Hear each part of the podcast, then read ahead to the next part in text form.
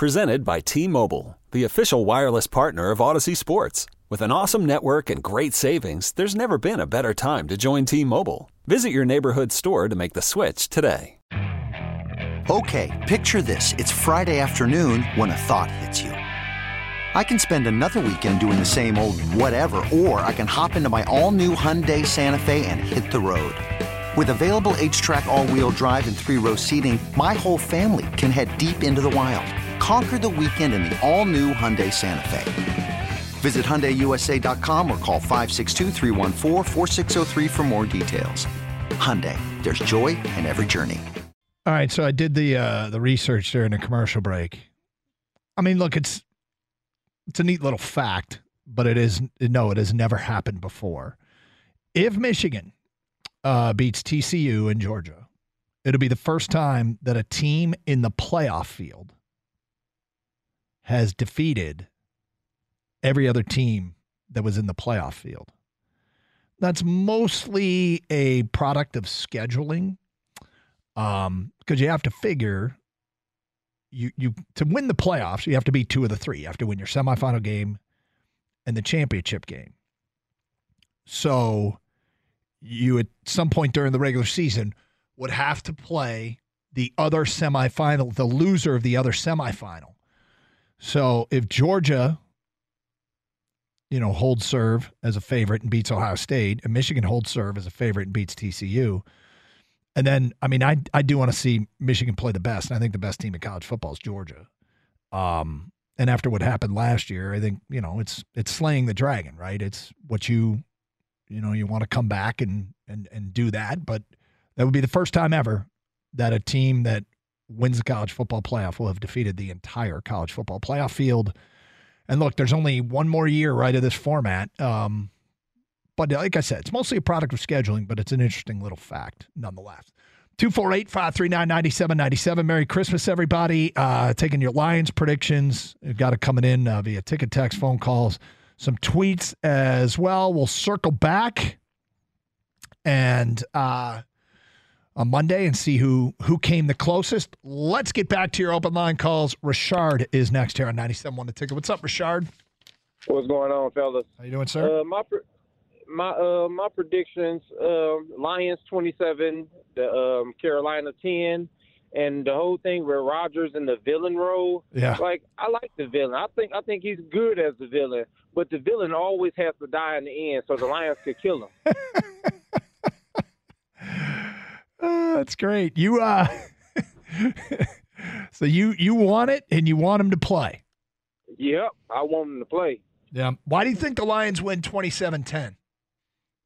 Against Carolina? Yeah. Um because the offense, we we, we can move the ball. Yeah. We we coming up on defense. Our defense is is, is stepping up pretty good, man. I, I just I'm just um, skeptical about the uh, the DBs because um, I, I looked at the um, the injury report. They said that um, Elliott is not playing, um, and I always been shaky about the corner. So like I, I do not like Will Harris, man. He like on his bump and run coverage, like he he gets sucked in too too much and he gets burnt right off the line because he's always trying to jam on the line real hard. He, I think he should play off like three yards. Like he's not a bump and run guy. I will tell you, all. you bring up something, uh, and and uh, thank you for the phone call. Merry Christmas, Richard. Uh, it would be awfully reassuring if Jeffrey Okudah has a big game. Guys are allowed. It happens in the league, right? I've seen Jalen Ramsey have a bad game. Right, it happens. Some days you have a bad day at the office. If uh, after Okudah last week, what happened? I mean, it wasn't dreadful because he did have a couple of pass breakups, but like the end of the first half, they went at him. Was it three? I think it was three straight times, and got a deep completion, a pass interference, and then a throw into the end zone. You remember that? That could have been a pass interference. Okudah, it would be awfully reassuring to see him bounce back and have a good game. 248 539 9797. Let's go to Jim next here on 97.1. Hi, Jim. Good morning. What's up? I got Carolina 13, I mean Carolina 10 and our Detroit Lions 13. Another close one. Okay, and why do you think it's going to be so Um, low scoring? I got, first of all, I got a question for you guys that's related to the strategy. Um, would you say that the Lions coaching, um, you know, the calls they make, the formations they do, the timing of things is unconventional? I think they try to be. I think Ben Johnson is is uh, uh, unpredictable. Yes, I do believe that. Correct. Correct. Plus, you know, fake punts and Well, you know a, a reverse here and there. Do you think that strategy affects the other coach's decision? Oh yeah, and then going for it on fourth down, maybe you know at odd times. Sometimes it's obvious, but do you think that affects the other coaches in how they prepare for the Lions? okay, so I've never given that much thought, and I'd have to think about if I've seen any examples of that. It may, I, but I honestly don't know. Um, it's an it's an interesting thing that maybe I'd. That feels like the kind of thing that if the Lions, you know, get themselves into a playoff position, I feel like Jim, this is the kind of thing you'll read that some columnist will have um, opposing coaches, unnamed opposing coaches, talk about what it's like to coach against these teams, and Uh-huh. they may admit that the Lions' unpredictability changes. Like I, my, my punt return team would always be on high alert, right? Because Right. the Lions, what is the number? Seven of eight. I think it's seven times, eight times they've they've faked a punt and they've been successful seven times. And it's and it's uncanny. Yeah, yeah. So I mean, Yeah. you would think you'd be prepared for that. Right. Um, I've got a detail uh, on how they're going to win it. Okay, You got some time? I do. Yes, I'm. I'm looking forward to it. Okay, you know how you know how number fourteen, uh, St. Brown go, Lions got the ball. It's uh, a close. It, it's it's either third down, fourth down, and two. Okay. Um, they're going to put him in motion, right, like they normally do. Yep. But he's going to st- he's going to step back into the quarterback position, and then they're going to put Goff in motion, and it's either going to and then it's going to be the old college um, what do you call it uh, read option with St. Brown uh, making the call whether to keep it or or to hand it to um, number thirty or to number thirty two, whoever they got. In the So you got a. Amon-Ra St. Brown taking a direct snap and running the read option. Correct. With with with Goff had gone in motion out on the wing, so he's just uh he'll just take a guy, you know, as uh you know it doesn't matter because it's going to be a you know Yeah, yeah. they're either going to make it or they're not. They're not going to go wide. Well, that is true. It's either going to work or it won't. Uh Jim, I love the You think- What do creativity. you think? I think you're a little crazy. I think. What'd you say? Uh, it's not un, it- unconventional. Okay.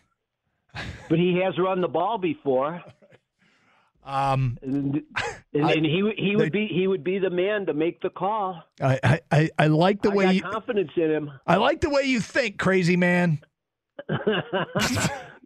All right. Merry Christmas, you guys, and go Lions. Merry Christmas. I think he's called before with like some kind of weird play he wants to predict. I don't. I don't remember if he has, but I'm not going to forget that one.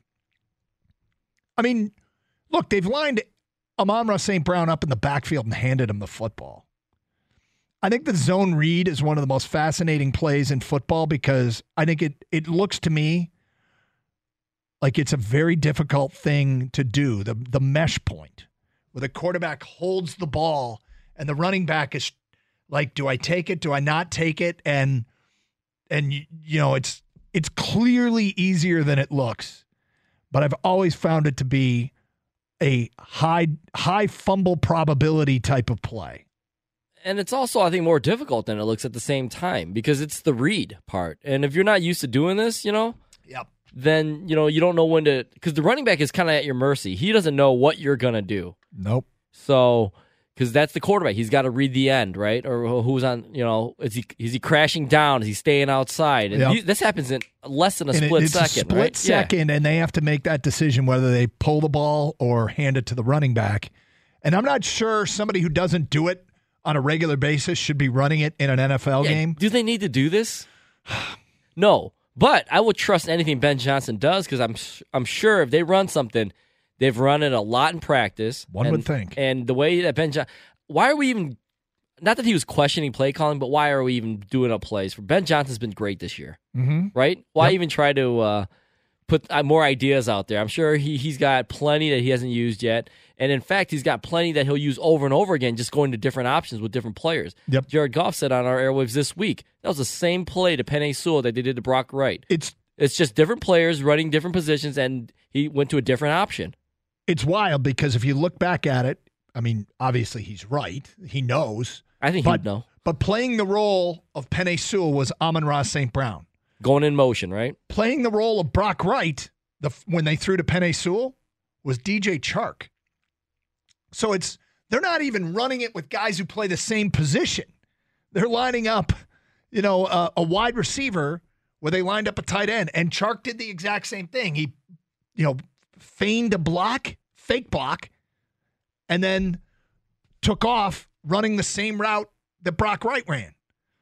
Penei Sewell came in motion and ran out into the flat like they, they've done with Amon-Ra's so many times. So they are using the same plays with completely different people.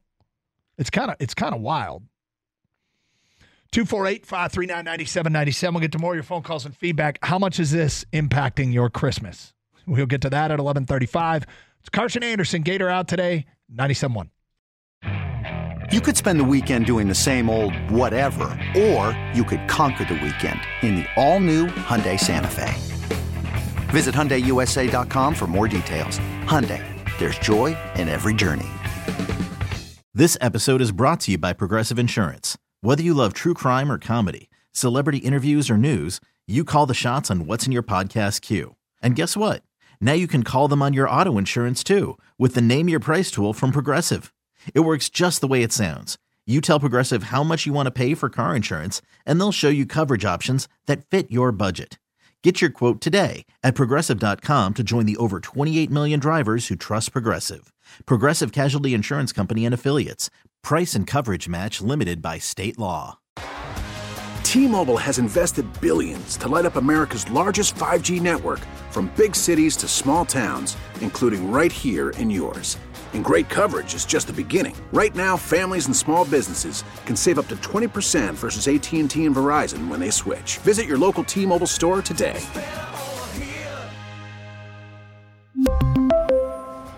Plan savings with 3 lines of T-Mobile Essentials versus comparable available plans. Plan features and taxes and fees may vary.